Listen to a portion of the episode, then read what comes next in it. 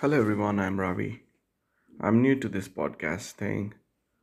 I'm doing this podcast on comic books. I love comic books. And my favorite character is Batman. I like to send some some of my voices from a comic book. The conversation between Crane and Batman. Where is he, Crane? Where is Croc?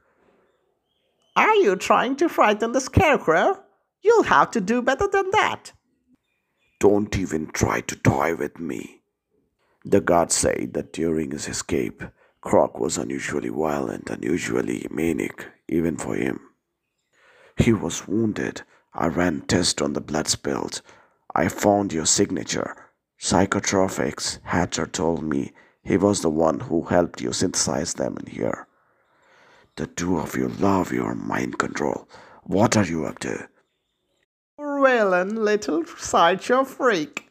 He is not like the rest of us. Joker, Riddler, me, we are legends. Croc is just another common goddess, and he knows it. You preyed on his fear. It's what I do.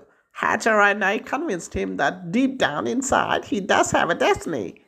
Even he has heard the story of Saint George, patron saint of Catalonia, greatest hero of his land, how the knight killed an unslayable dragon that was slaying the fair maidens of the realm.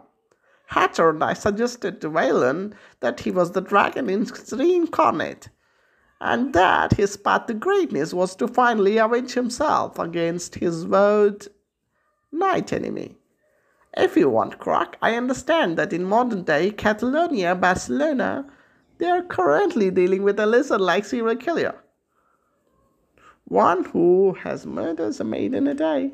Good hunting! By the way, they tell me Hatter ran afoul of Croc when they tried to piggyback the escape. How is the little fella? Take it for yourself.